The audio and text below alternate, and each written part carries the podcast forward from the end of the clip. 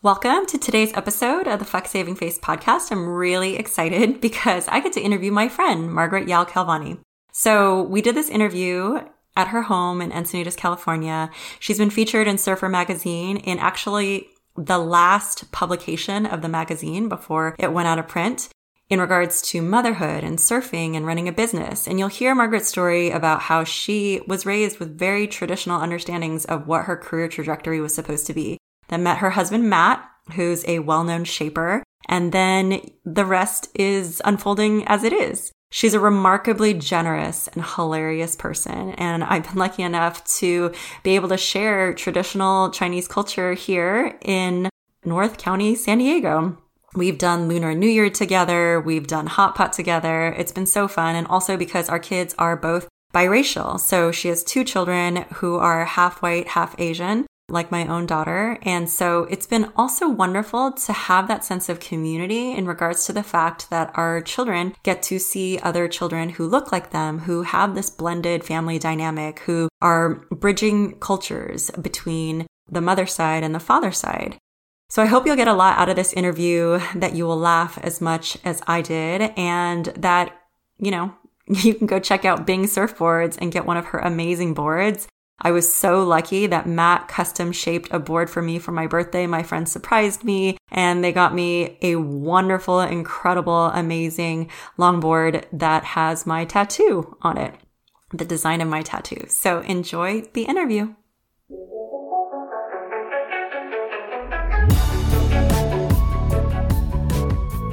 Welcome to the Fuck Saving Face podcast. I'm your host, Judy Tsui, and together we'll explore mental and emotional health for Asian Americans, especially breaking through any taboo topics. Life may not always be pretty, but it is indeed beautiful. Let's make your story beautiful today. Okay, we are back with another episode of the Fuck Saving Face podcast, which is all about breaking taboos and talking about mental and emotional health for the model, quote unquote, model minority. So today, oh, I didn't even ask you if you want me to use your full name, Margaret Yao Calvani. That's me. so she is the owner of Bing Surfboards. So for anybody who's in San Diego or beyond, because you're a global brand, maybe you have a Bing surfboard. And Margaret and her husband Matt own the company, and you know it's one of the many amazing things that Margaret does. She's also an incredible community leader who rallies a bunch of moms. So I'm just going to say that too. But I'm going to turn it over to Margaret to talk a little bit about your cultural background, and and then we'll dive into a conversation about surfing, about having biracial children and uh, more. so go for it. okay. Um, Margaret Yao Calvani. I'm a Taiwanese American, born in the US, grew up in a predominantly Asian community in Arcadia, California, and, you know, walked the path of a first generation Chinese American, basically. Born mm-hmm. to my parents immigrated from Taiwan in the 70s, and my brother and I were born here. Late, later on, my little brother came, so we were all raised kind of straddling the two worlds. so, Margaret, um, I'm actually here at Margaret's house. Um, you know, we'll say we're six feet apart during the pandemic. And um, so you might hear kids running around the background. But um, we are in Encinitas, California, which is a wonderful place to be. But Margaret now owns a surf brand, although before she was on the fast track to business success. And um, I remember we went to dinner recently and you were telling me that you used to go surfing, then like have water dripping out of your nose as you try to like put on heels and like go into your um, work.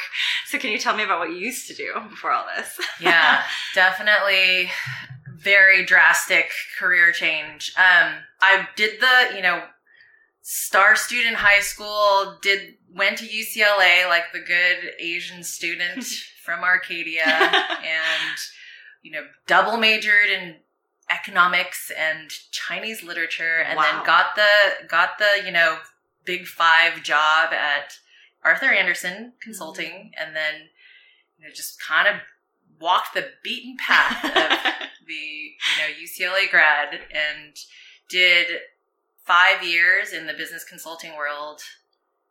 But the whole and I also discovered surfing in college, so you know it was something that was always part of my like working I guess adulthood. Where did you go surf Um, at UCLA? I surfed in Malibu. I Mm. learned to surf at First Point Malibu. It Wow. a pretty magical place to learn to surf. Mm. This perfect right hand point break. and the culture was just so ingrained there and it was just such like a magical thing and i, I played collegiate sports too for a little bit so it was like just having that physical outlet was a big deal for me but you know career was definitely like the main goal and you know graduating with honors and getting a good job out of college was all just about you know that's what being chinese american is about Right. Did your parents like pressure you to go to UCLA, or I mean, like, did they have expectations of you? I think by by high school it was just so I was just so hardwired. Like they didn't even have to say anything or do anything. I was on the like fast track, you know, four APs, you know, senior year and just like burning the candle at both ends and SAT prep and volunteer work and just everything under the sun. You know, it was just building up that resume and building up the college application. So by then I was already hardwired. I was going to my best option and you know, we actually had an argument because I got into an Ivy League school in in Pennsylvania, but you know, they didn't really want to pay for it. They wanted me to Mm. stay in state. So UCLA was kind of like the the uh, backup. I remember that being an argument with my parents where I wanted to apply to East Coast schools, and I was like, "But that, but they're Ivy leagues that are better than like," Right. and then they wouldn't let me do it. So It was know, probably like there's that. Harvard or bust. Yeah, You know, like, yeah. Pretty standard. I mean, my parents, you know, weren't like crazy academically like pressuring parents, but I mean, it's just part of the culture and you Mhm. just grow up with that expectation. And if you have any ounce of like drive, you just drink the Kool Aid Mhm. and you just walk the path, you know, and you just fall into line. And you're the oldest of three. You're also the oldest. I'm in the. I'm the middle. Oh, you're the middle. Yeah. Oh, that's I'm right. Your middle brother's child. older than you. So, do they have different expectations of you because you were a girl? Um, I actually think my my older brother and I are literally like only a hot minute apart. He's 11 months older, so we were kind of like twins. But I mean, he actually bore the brunt of Mm. the pressure Mm. um, as the like eldest male. Mhm. I kind of just was like the star middle child, you know, that could do no wrong, and I, you know, definitely fulfilled that role and basked in it, you know, obnoxiously. I'm sure.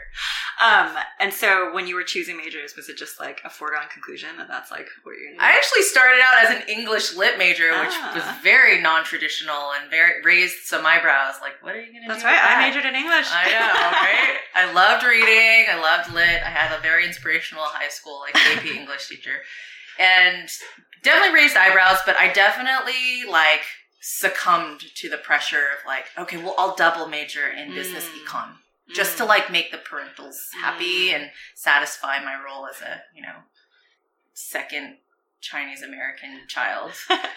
Um, First first child went you know computer science, so it was like he checked the box, and then you know second child couldn't be an English lit major com- on, uh, solely, so I had to like double in something, and then you know I hit uh, Milton and I just threw in the towel. Oh yeah, that's, that's where I was like, oh no, what have I I couldn't get over that. so I picked up Chinese uh, literature as like a second major because there was like overlap with Ah. international economics. So Can you tell me how you found surfing? Like, did someone introduce it to you while you were in college? Or- yes, my first friend in college was a a guy named Nathan. Became one of my best friends. Is my one of my best friends, oldest friends. Mhm. He was from Maui.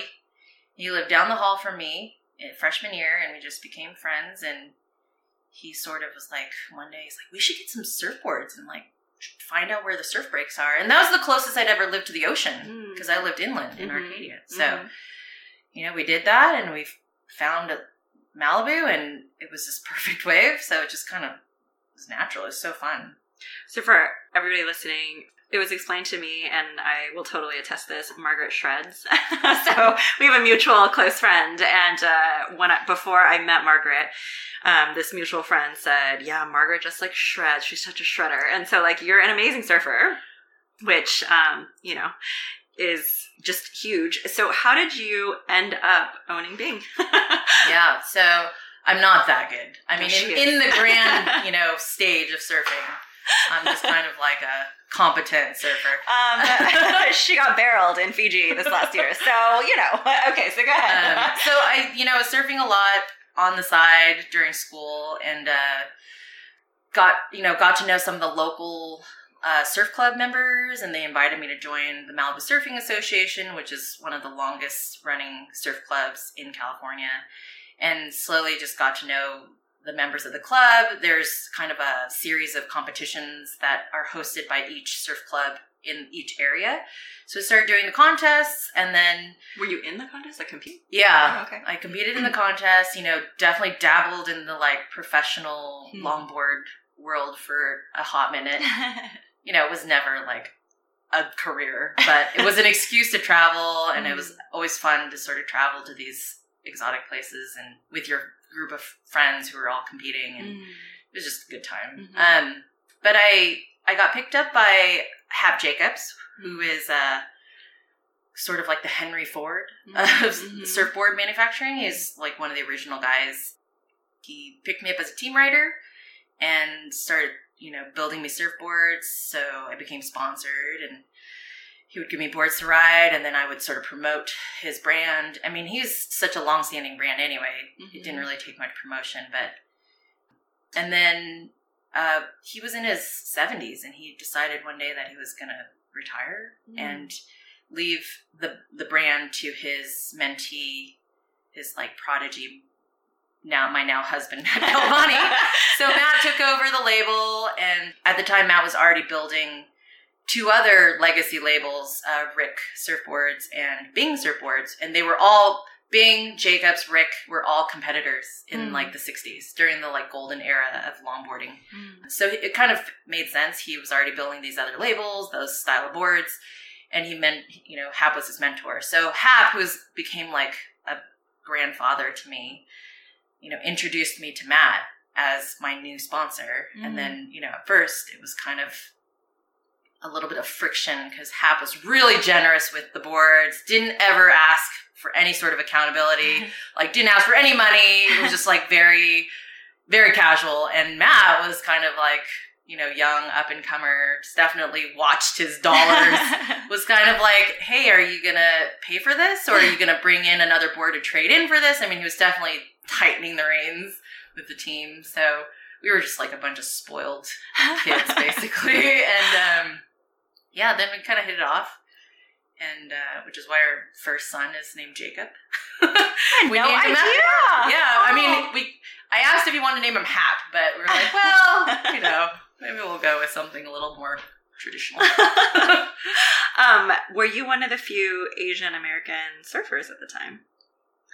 Definitely in the Malibu scene, yeah, there wasn't a whole lot. I mean, there was a few, but I mean, obviously, surfing has its heritage in Hawaii, so Mhm. there's always this like Hawaiian, and you know, there's this Hawaiian element to Mhm. surfing. So there's always Asians, but you know, in the Malibu scene and the LA scene, there wasn't a ton, Mhm.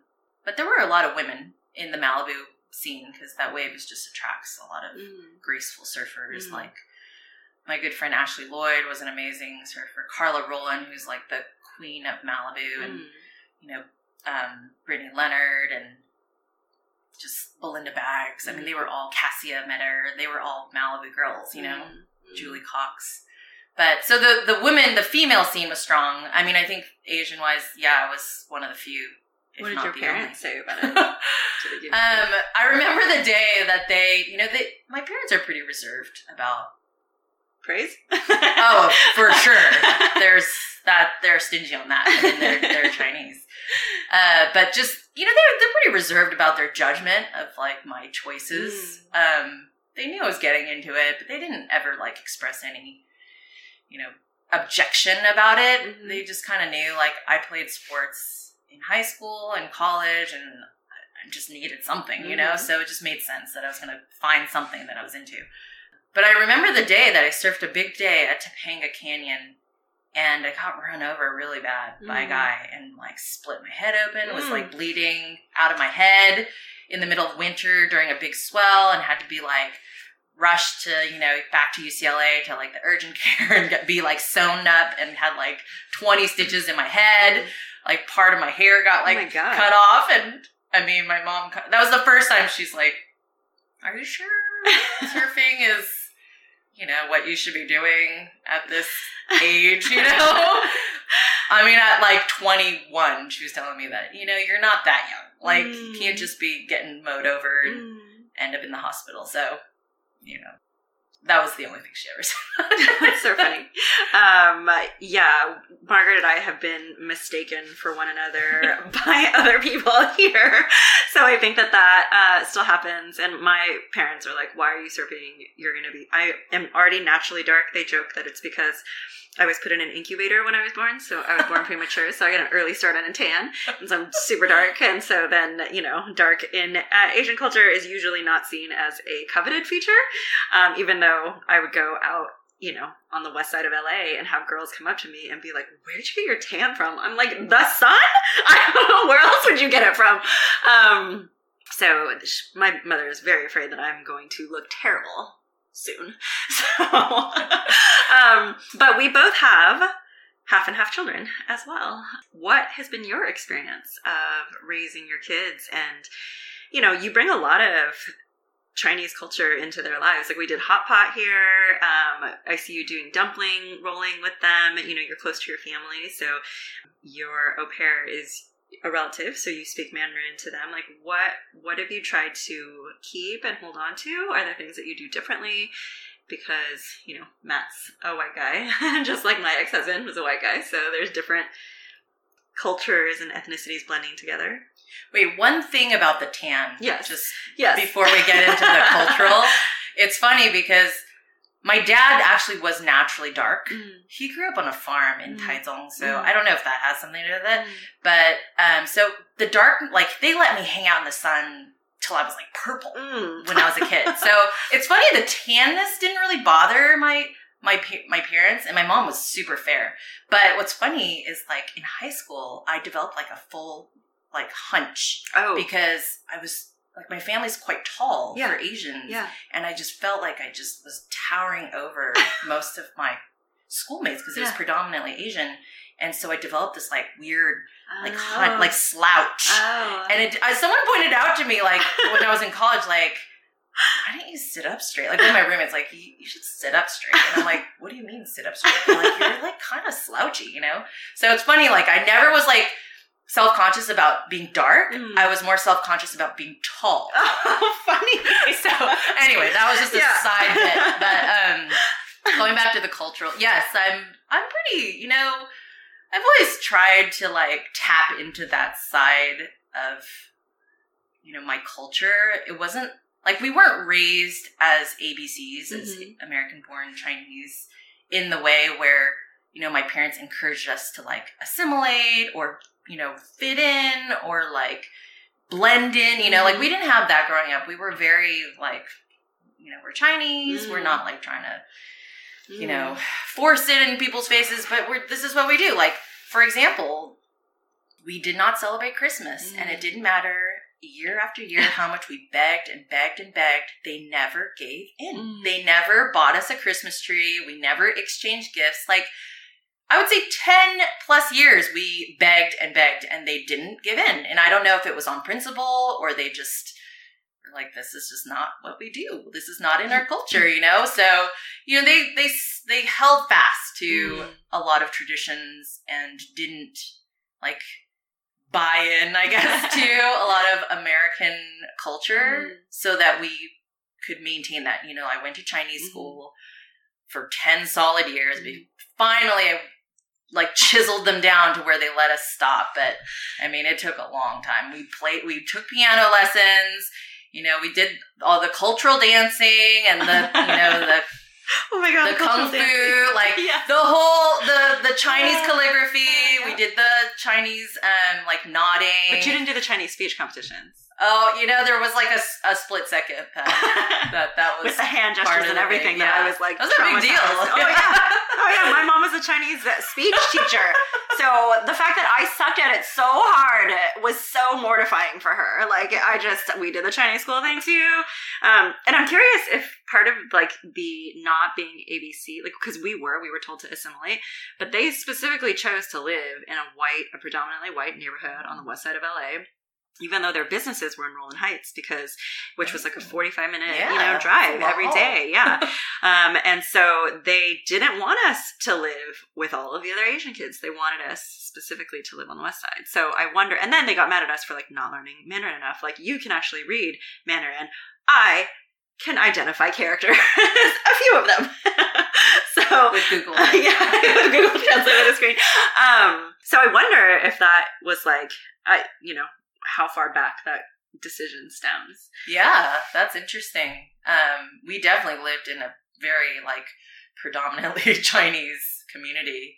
I mean, they, you know, it's like we went to the Chinese grocery store and we Mhm. ate Chinese food predominantly, like the, Mhm. you know, with the occasional like, you know, run to KFC or Mhm. McDonald's or Mhm. whatever they deemed was like American. Mhm. Um, but yeah, I mean, it's a big deal for me to like retain that for my children because we're in a, you know, bicultural Mhm. household and Mhm. family. And, you know, my husband, he, I'm, I'm probably the first Asian person he's ever dated. so it's not like he's, you know, Yeah. cultured in, in, or, or just studied in Yeah. our culture or anything like that. Yeah. And, you know, he comes, he's a surfboard builder. He's not Mhm. like a you know he's not like an academic Mhm. academia kind of guy so Mhm.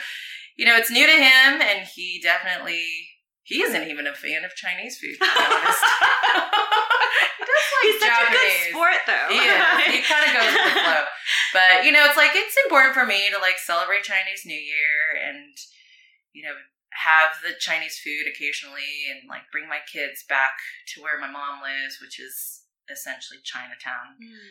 and eat you know ethnic food and i even brought jacob to taiwan with me when he was Mm. three and hopefully you know once people can travel Mhm. openly again we'll make the trips back there and just share that with them you know i mean we're trying to do the language at home Yeah. with jacob i you know first kid is just experimental you know and it was just so traumatic to like get it you know to understand what he was trying to communicate Yeah. with him that i i was i just gave up on Yeah. introducing a second language but the do-over kid you know the second one i've definitely made it a priority to incorporate you know chinese mandarin into our daily lives to the point where i you know the our first au pair was from china Mhm. lisa um, from sichuan and i said you know just speak mandarin Yeah. that's it and then second au pair got lucky and my cousin you know was just graduating from college and decided to come be our au pair so she's been with us for two years and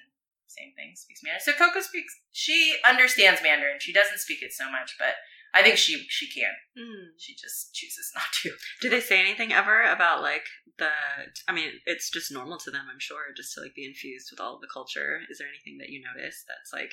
I mean, I noticed that as much as I try, and I don't think I'm as good about it, and especially because she's, you know, switching from week to week, parent to parent. So I try to make sure that she's listening to Chinese podcasts, and like tr- I try to speak it as much as possible with her. But then I noticed she won't speak it back to me unless I specifically ask. What was infuriating is that when we were living in Taiwan and I was sending her to the Montessori school there or whatever, like she didn't want to learn it, didn't want to speak it. Like I'm sure that the staff members, as kind as they were, probably like spoke to her in English because probably just easier at times.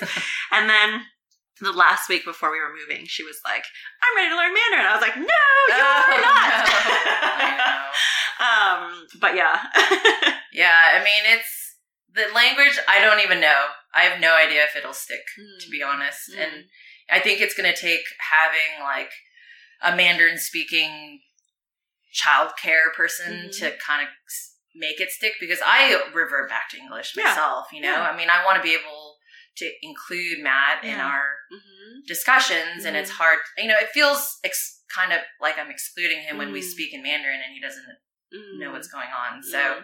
it is kind of tricky, but you know, whatever they absorb, they absorb. Mhm. At Yeah. least it's something, you know, like Yeah. at least my I can feel proud that like you know food's a big deal. Like as long as they're not adverse Oh, to yes. eating it, you right, know. I mean, exactly because I- it can be weird. Totally. it can totally be different, and I'm glad that they're not afraid to try it. hmm You know, and they he, Jacob loves it. They both love it. Are there things that you didn't like when you were growing up, being parented in that way, that you've seen yourself replicate or change? I mean, I definitely find myself leaning pretty hard on, you know, a traditional public education. Mhm, Um, living in Leucadia, you know, there's definitely a lot of alternative ideas of what a child's education should be like. And I've just kind of like stood firm on, you know, he's gonna he's gonna assimilate to a public education, and he, you know, Jacob had the roughest time Mm. entering public school. I Mhm. mean, he went to a um, Reggio Emilia Mhm. preschool, and then even before that, he went to a like nature based Mm. uh, daycare. Mhm. So he definitely went the alternative route the Mhm. first few years, but then you know when it came time to like start real school, I just threw him into the fire, you know, and I, and he's he had a rough rough transition going from you know these kind of alternative philosophies to this like very regimented, very academically driven. And it, and I put him in a dual language Mhm. program to boot. Mhm. So here he is, like the one out of 25 kids with the one teacher in this like very regimented i mean he wanted he wanted to run away from school every morning and it kind of broke my heart you know like i didn't either but i you know just the like tiger mom in me Yeah. just said it's okay like we can acclimate like Mhm. he will learn how to go to this kind of school Mhm. where i think you know if i didn't come from that background i might say you know what this kind of program isn't for yeah. him. He's he's free spirited. Yeah. He's he likes to be outdoors. He belongs in more of like Mhm. a you know nature based kind Mhm. of program. But I just you know I'm just Chinese and some things are hard to shake. but at the same time, I'm also very alternative in that every minute he spends outside of school is like in some kind of outdoor Mhm. physical. You know, we do surf lessons. We do. Mhm. He's at the skate camp. I mean, Mhm. skate camp. That's that's as far from Asian as, as you, you know, like I put him on a skateboard at Uh-huh. age like four, and I put Uh-huh. him on a surfboard at age five, and you know, I made him swim like at age 2 Like Mhm. he, you know, he's he's definitely a blend of both Mhm. worlds. Mhm. Where I'm I'm very focused on making him very active and very outdoorsy, and making sure he stays off of the iPad as much as possible. Um, what when you made that transition from leaving the tried and true career that you had at the Big Five to what it is that you're doing now, did you have feelings about it? And like, or did other people have feelings about it that they expressed to you? Yeah. Oh, a lot. There was a lot of like naysayers for sure Mm. in, within my family. I mean, Mhm. you know, nothing too like by then I was 25. I was an Mhm. adult. I was going to make my own decisions, and I Mhm. think my my parent, you know, at the time, I mean, I I'd already lost my dad, so Mhm. he wasn't. He probably would have had a lot more to say, and he, you know, losing him kind of steered me in that direction. I mean, my dad was an entrepreneur. Mm. I mean, he had his own business and Mm. was an immigrant trying to like make it Mm-hmm. in a, a new country. So, you know, it's like I really followed his footsteps, though I think he would have like disapproved of my like Mm. choice of industries um because he really, you know, with my older brother, he was always very like my, my older brother graduated from UC Irvine with a, commu- a computer science degree and went to work at IBM. Mm. And that was like, he was a very strong proponent of that track, Mm. you know? So I graduated from UCLA, went to go work for a Big Five, and that was also very in line with what he expected us to do. But then, you know, he passed away suddenly in a car accident and it kind of like made, like shook me, like, what am I doing? You know, Mm. like I'm, I'm working this job, but I'm like sneaking out to surf, you know, Mhm. midday or like Mhm. trying to surf at dawn and Mhm. walking into corporate meetings with water coming out of my nose and wet hair and you know like people would all all the time like clients or like fellow consultants would say you are really out of place like are is this really what you want to be doing and i'm like i don't know what i want to be doing you know this is just what i Yeah. think i'm supposed to be doing so that kind of made me change gears and i started to prep to go to business school because Mm. you know grad school is the answer to like Mm. switching careers and then my um my gmat prep teacher charles I mean, I still keep in touch with him. It's like he, he, I was like in this like group, this like lecture hall. He was like really fascinated with me because I was like, well, I'm gonna go get a, a business degree. I'm gonna go get an MBA, but I'm gonna go into the surf industry after that. He's like, you're gonna get an MBA to go into the surf industry? do you need an MBA? you know, and he's like, just, just, go. and he kind of was like, I, I mean, I'm going to prep you for the GMAT, but you should just go into the surf industry if you want to go into the surf industry. And I was like, well, shoot. I mean, I, he's like, why spend, you know, 200 grand Yeah. on an MBA when you Right. can just, you have an opportunity to go into the surfboard industry, you should just do it. Mhm. So he almost inadvertently talked me out of going to business school. And then when, you know, like when I recognized that, I mean, I was a business consultant. So I spent Fridays working from home, which really meant working from Matt's factory so that we could hang out because I Mhm. traveled Monday through Thursday. So Mm. I'd hang out with him on Fridays. I'd do my, you know, meet a few conference calls and do a little bit of work. And then we'd hang out and I would just see like, wow, you, you really could use like some improvements Mhm. around here. I mean, Mhm. for starters, you could, should get a computer. I mean, I don't, I don't know what you're doing like for bookkeeping, but and he would show me this cardboard box with like all these papers and foam dust. oh He's like, "Oh, I've got these invoices here," and I would pick them up, and they're all handwritten. I'm like, "Oh, that works."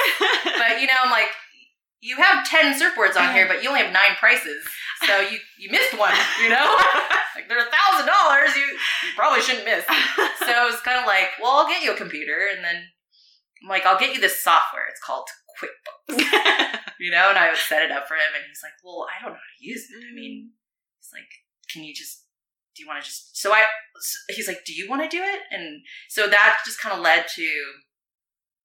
I, I took a sabbatical from Mm. consulting. I couldn't just like dive, you know. I mean, I took a sabbatical. I helped Matt out for like, I think it was only like a matter of weeks. Mm. It was like five weeks into helping him out. He then like, he then like proposed we go to like Cabo or something that weekend to go surf. There was a good swell coming. Let's go to Cabo. And I'm like, just, we're just going to go like in two days. I'm like, we didn't even buy tickets. He's like, we'll just buy tickets now. Like for two days, two days from now? And he's like, yeah, sure. I'm like, where are we going to stay? He's like, we'll find somewhere. So we like go to Cabo, we serve our brains out, we come back. And then, you know, two weeks later, he's like, you want to go to Costa Rica like next month? And like, this is what you, you don't have to request time off. You don't have to like notify anyone. You just like bail and go surfing. He's like, yeah, this is, yeah, this is what we do. He's like, next year we should go to this, you know, this place in Fiji I love called Tavarua. And I'm like, you're just gonna go to Fiji? Like we've already we've already been surfing, you know, on these trips for like mm. we've probably been gone like five weeks already, mm. and he, we're just gonna go on another one. And he's like, why not? You know? Mm. And it was just like so foreign to be able to just do whatever you want, whenever you want. We would roll up to the factory at nine, and then we would grab our surfboards, and then we would drive to the beach because the factory was two blocks from the beach, and go surfing. And then we'd come back at, and like grab lunch, and then we would start working at like one o'clock. And the, I mean, we didn't have kids then, so we were just like working from one to eight yeah. and then we would go have dinner and then i mean it was just unbelievable like Yeah. the the flexibility Right. the like ease the Right. casualness i Right. mean nobody's keeping track of you Mhm. nobody's like you know keeping tabs or Mm-hmm. asking where you've been it was just incredible so i mean the allure was just so strong that i i bailed And on, do you feel happier? oh my gosh it was the best decision ever i mean i, I don't even know who i would have could have been i don't even know who that person was honestly, like I, I, I discovered myself when I made that decision. I, ever- I, I, I, like decided on my own path, Mhm. basically. You know? And do you ever think that you see your brother's path as like the path you could have taken, and you see like, do you ever observe that? I feel like there are several. I've I'm the oldest of four, and um, you know one of my brothers is a lawyer, another one is like a designer. Um, my sister is now getting her PhD, and all of them pursuing paths that were the ones that you know my parents I think would have preferred that I pursued as well. Yeah. But- yeah, I mean, I could have easily just stuck to stuck to the you know traditional path. I mean, for my brother, I think it's just more fitting for his Mhm. personality. But for me, you know, I just always probably always had a little more of my dad in me. I was just like gonna blaze my own trail. you know, he left his, he he was like the eighth of like 10 kids, and he just left his home country, left his Mm. town, just like went to America to like Mm. find his own deal, you know, and I mean, that's pretty ballsy. Mhm. So, I mean, I jumping ship and going into the surf industry probably wouldn't have surprised my dad. even though he probably would have like disapproved. Can I ask you about like because your dad passed away unexpectedly, and I don't think Asian families well, we don't talk about feelings and we don't share in a lot of that kind of support if there's like grief or whatnot. It's like a very weird. I mean, maybe that was just my family dynamic. I feel like you know my watching my dad and his siblings and like just the lack of connection and support was hard. Um, so do you feel like? I mean, just how did you guys handle that grief? Yeah, I mean, pretty. I think standard. Just kind of bury it down mm-hmm. deep inside. per yeah. yeah, pretty pretty standard, I think, when it comes to Chinese cultural mm-hmm. dealing with emotional mm. distress. Mm-hmm. You know, my brothers I, you know, we did what was our duty, you know, mm-hmm. we moved home. Mm-hmm. You know, we took care of business for my mm-hmm. mom. We took care of the estate mm-hmm. and we mm-hmm. took care of you know issues that arose so she didn't have to feel like burdened mm. you know because she had she hadn't worked in mm. years and mm. to lose you know the breadwinner yeah. and the hus the, her husband and like the man of the house yeah. but my little brother was also only 14 mm. and i really stepped in to sort of be the other parent for him mm. and that was a big deal for me mm. like i felt like i had to do that otherwise he was in such a critical time in his life that I was worried he'd veer off. Yeah. But we, you know, it's like we never sat down as a family and like talked about it mm. or went to grief counseling mm. or none of that. Mm. I mean, mm. we just kind of like did what was necessary to move forward. How old and were you at the time? I was 25. Oh, okay. Yeah, my little brother's 14. Yeah. My older brother's 26. Mm. Um, he lived in the Bay Area, so it wasn't as he wasn't as quick to move mm. home because he's had his life up there. Mm. So I moved home and kind of mm. held down the fort. Went mm. to you know the parent teacher conferences. Like mm. my mom had to navigate like you know teacher like school and my little brother wasn't doing great, so he was kind of floundering a little bit. So I just kind of served in that role for him and you know tried to do the things not that our dad would have done with him, like bring him to Laker games, but you know, just trying to like give him a childhood yeah, that yeah. he wouldn't look back on and feel like he missed out yeah. because he, his dad wasn't around, you know? So brought him brought him on a surf trip with me one time to Hawaii to do a contest at Queens. Wow. that was fun. He was he was 11. No, no, I'm sorry. He was like oh, he was younger. No, this was before my dad passed. Yeah, so he was younger. He was like 11. Mm. But just brought him to do stuff and mm. we became really close because Aww. of it that's nice. Um, so Margaret was featured in Surfer magazine um, before it, the doors of the publication shuttered on the last publication. Um, but it was a, a, wonderful article about surfing and motherhood, and you know how to now. Yeah, I mean, motherhood is hard enough as it is, and building. I mean, you run two businesses essentially, and with Bing and the retail shop. So like, um, and then she was also, I found this out before we jumped on this recording, that um, potentially the first woman ever to surf in Taiwan, the first woman to stand up on a board. You want to tell that story? yeah, no, I was just, you know, we would we would go back and visit my grandmother and my mom's side of the family, and occasionally my dad's side of the family every few years. And I remember uh, it was like, I think it was right after I graduated from UCLA, and it was sort of my last trip before I had to go into the working world. Um, went to Taiwan for the summer, took like a road trip down to Kending in the south of the island. And, you know, it was kind of like, this is an island. There's got to be surf here. Mm-hmm. I mean, mm-hmm. there's got to be surf somewhere. Mm-hmm. It wasn't, there weren't a, there weren't surfers. Mm-hmm. I mean, you didn't see surf mm-hmm. shops. You didn't see any like remnant, like semblance of surfing.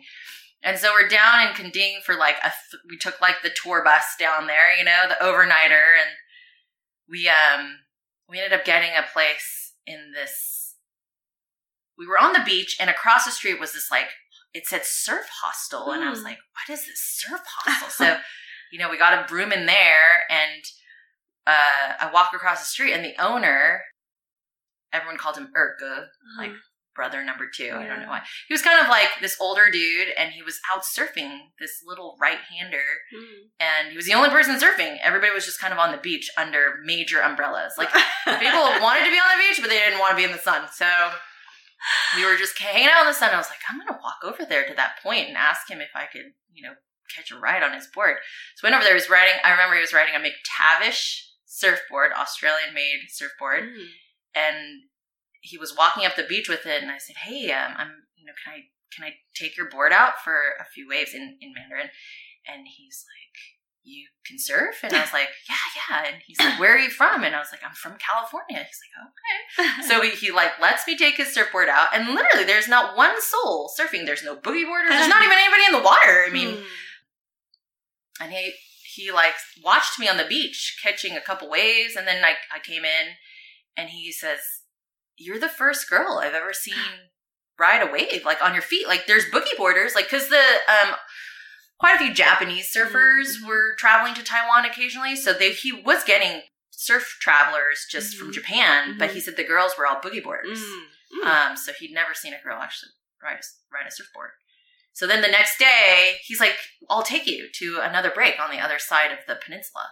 So he took me to this spot called Jalo Sui, Mhm. and I just had a blast. It was Mm. like San O, and it was so Mm. fun. Mm. So it was interesting. Like, it was like a three day trip, and I got to surf two sessions, and then, you know, went back to Taipei, where my family's from, and then went back to the US. And then 10 years later, after I'd, you know, started running Bing surfboards with my husband, um, we were selling surfboards in Taiwan to a couple shops, and they were organizing. They said the Chinese, the Taiwanese government gave them a, like a grant Mhm. to um, for this magazine they were starting, and they were they wanted to do a, a, a story on, you know, my husband, me, like. Our, they said bring a team writer We're also going to invite um, the Wegener brothers, Tom and John. It was so random. So it was Tom, John Wegener, me, Matt, and our team writer Chris Del Moro. And we all went to Taiwan and stayed in my grandma's house for like a night and then drove um, out to the coast and like toured with this group of like surfers, like the editor of the surf magazine. They also had a um a notable like a couple notable actors Mm. who were surfers, like Mm. um, who I became friends with, and I'm still friends with. Um, his name's Yao Yang Hao. He kind of is like the um, the like famous symbol of surfing in in the Taiwanese like Mm. celebrity scene or something. so um, we went all over, and I went. We went back down to Kending, and we went to Urga's hostel. And he had a photo of me and him on the wall from like 10 years ago. And he, I was like, Do you remember me? And he's like, Yeah, like you were the first girl who surfed in Taiwan. So, That's so I mean, cool. it was, yeah. And then we went to a school down there and kind of like introduced ourselves. It was really, it was cool to, to go f full circle with like my culture, my family's culture, and mm-hmm. like bring it all back. And actually, Taiwan's, I've been there several times and, and scored epic waves. So, Uh, yeah, I mean, I don't know if anybody knows this if you haven't been to Taiwan, but it looks a lot like Hawaii in a lot of places. Um, I was asked to go on a travel article there to cover their national pastime at the time, which was cycling. Um, so I unexpectedly ended up riding like 45 miles in one day without having been on a road bike in like 10 years or something like that. Yeah. they the race organizers because they had all these reporters from the united states go over there. And you know we had like warned them. I haven't been on a bike in like a really long time. And so like i had to go buy like shoes like not clip-in shoes or whatever just like some sneakers so i wasn't expecting to do this. So like i rode the thing and they had like you know pit stops along the way so you get snacks and like water or whatever. And i just kept thinking if i stop i'm never going to get back on this bike. So i'm not going to stop. So I just kept going. And, you know, 45 miles later, I get off at that final stop because I was like, yeah, now I think I'm done. Because it was supposed to go 65 miles. I was supposed to go, like, you know, I got off. And then someone saw my number and he's like, oh my God, everybody has been looking for you. We've been on walkie talkies searching for you for the past few hours. Like, we thought you were dead on a ditch. Oh Because I wasn't checking in in the pit stops, I guess. It was crazy, but um, Taiwan is beautiful. Now the surf scene is definitely much more prominent and popular. It's funny because I do remember there were beaches, um, you know, because we had only moved back from Taiwan like a two years ago, um, but that there are cordoned off sections of the ocean that you're allowed to like go swim in. It's like a small little square rectangle, and then if you go beyond that, then the lifeguards get mad at you. So, Yeah. um, if you are gonna do it, you have to be on a bo- boogie board or some sort of thing to be in the water. But I just remember that was such a contentious moment with you know my marriage wasn't doing great at that time already, but you know my ex husband is this white man, and I I got to see what it's like to grow up in two different cultures. I got to see what it's like to be raised with that collectivist understanding of follow the rules and you do whatever the greater good tells you to do. And then the very Western, I'm going to do whatever I want to do because totally. you're not going to tell me what to do. So, like, the frustration that I experienced from him of feeling like completely confined all the time to having to do these things, it was just so interesting to see um, how, you know, like, it was difficult for me because I felt like I was trying to straddle two different wants, you know, like the want of respecting the mother culture that like we were in and then also at the time like trying to be in a marriage with like someone who didn't grow up with those understandings and who grew up with a very different understanding of like you make yourself known you like you know Blaze your own trail. yeah you blaze your own trail and you know what's interesting yeah. is in Taiwan, surf or going on the beach and in the ocean only had become legal like, you know, within the last two decades. Hmm. And because before that, you know, there was always this constant threat of China and like being an island, the military policed the beaches. Mm. So people really couldn't go on the beaches Mm. or they could only go in like very limited designated areas and they could definitely not go in the water. So in in the tradition of that, when they started allowing people to go on the beaches in the water wherever, if there was a hurricane coming, Mm. They went back and policed those those Mm. beaches like very strictly, Mm. and it's illegal to to be in the water during like a window before the hurricane Mm. up until a window after the hurricane to the point where there's like a police officer walk you know walking up and down the sand making Mm. sure that nobody's surfing how did you catch swell then during storms so like I know, which is interesting because I mean, the first time I went there, I only remember surfing small waves, Mhm. which is fine. But the the second the trip that we went there with the group for the magazine, it's like these double back to back hurricanes were coming, and there was all this talk about you know getting this big swell and this big wave spot, but we you know we had to go at dark, paddle out, and like be out of the water by like the time the cops showed up or the Mm. military showed up. So, I mean, inherently, like surfing being such a Western Mm-hmm. sport is already sort of like a rule breaking, like, you know, these like renegade mentality, which is very contradicting of, you know, the culture there. So it's, it's interesting to see the, like, the two collide, the two Yeah. cultures like collide. And yeah, sure enough, we snuck out there in the dead of dark. I mean, it was creepy. You know, finally, like it got light enough and it was huge, and you know, we, we got the waves, and then we had to like split. I mean, at one point, like we had to like run, you know, because the the cops showed up, and it was like they'll ticket you, and it was even like the following day, once the hurricane or the typhoon hit. I mean, it was unsurfable, but then the day after that, we tried to go out to like catch the tail end, Mm. And it was literally like ankle slappers. Like it was so Mm. small, but the cops were still policing, Mm. and they were like, "Nope, can't go in the water." We're like, Mm. "It is literally a lake out there. no one's drowning in this," but they're like, "Nope, it's it's still in the window. Like you cannot go out there." So Mm. it's really interesting. That's really funny because one of the jokes that um, my ex husband had developed was the crossed arms. Booyah! you like cannot. There's like no option. So as we wrap up this interview, um, one of the questions that I ask everybody is in this idea of like fuck saving face and you know creating a new definition of what it means to be Asian American here in the U.S. today, or you know for next generations. What would you say is something that you wish would change or anything that you feel like you would just like to shine a light on? I think what I, you know, wish for for say my kids Mhm. and their generation is that instead of feeling like the two cultures are at odds with each other Mhm. and constantly feel like you have to choose one Mhm. or the other in whatever circumstance you're in, that they feel like they're just able to take the best of both and like cafeteria, you know, where they're just like, I'm going to take the best thing from this, you know, Asian culture and the best thing from this American culture and meld it into like their own deal and and be accepted for it, you know, and Mhm. just be not feel like they're always living under a cloud of Mhm. expectation, you know, culturally. I mean, it's it's going to be inevitable that they're going to have to live with sort of like the parental expectation, Mhm.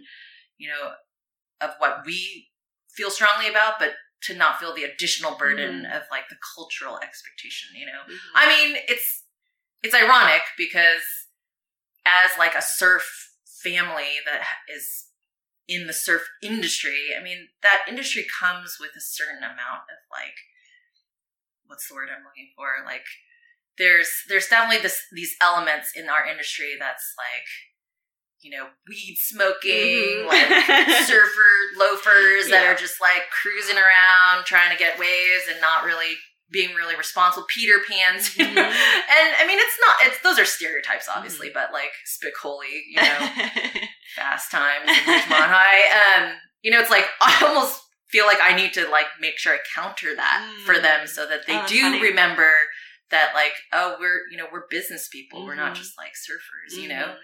In business. We're business people who are surfers. Yeah. And to ingrain that like work ethic in them that Mm.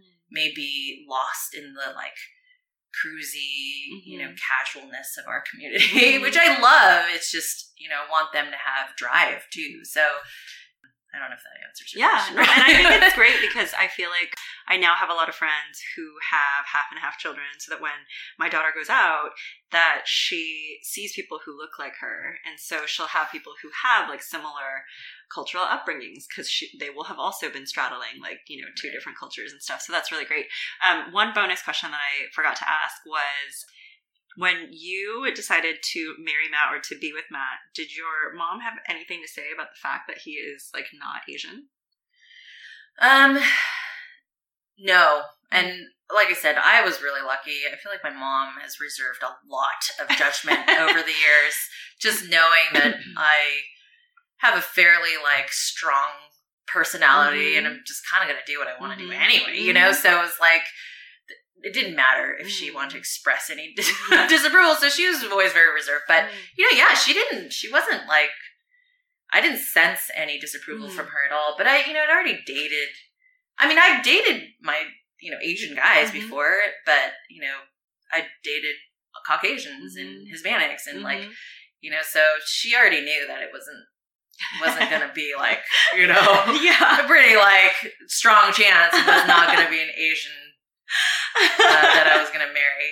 But um, yeah, it it was she was she really li- everybody liked Matt. I mean, Matt's Mhm. very likable, so Mhm. it's she was just happy that I'd found you know my person and Mhm. my calling, and Mhm. you know he came as a package deal. Like he had he was had a business that you know was he was going to incorporate me in and he also offered me a place to live in in exchange for like the you know the drop in salary i was going to take so i mean he pretty much like came Yeah. as a package deal that was like yeah. you know if i was going to go do that life i mean he made it you know Very appealing. very ready Yeah. to like i wasn't going to have to struggle Right, you know so right. she she was just happy that i was happy and Aw, was taken great. care of you know, the one thing I will say about what I do hope for the next generation is I definitely hope that my like my kids feel comfortable talking about emotional yes, and mental, feelings. Mm-hmm.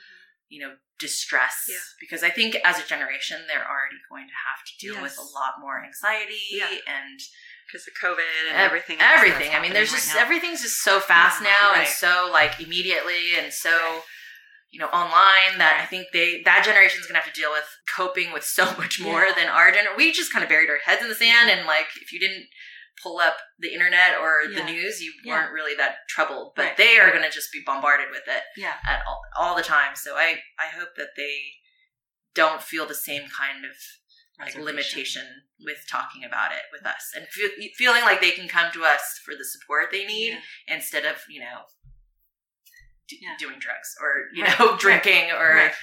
like worse you know no, that's so. really great. Yeah, I think so because I think that that authoritarian um, parenting style, if you have all these expectations of how someone's supposed to be, then they can veer very far in the other direction and just hide it from you, which um, is something that you know. I mean, in my own experience, I was like, "Yep, never going to tell them anything. Never." I mean, even as adults too, like.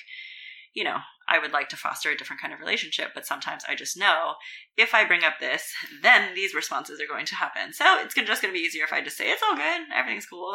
so, like, yeah, you're totally right. Well, thank you so much Yeah, for your thanks time. for having me.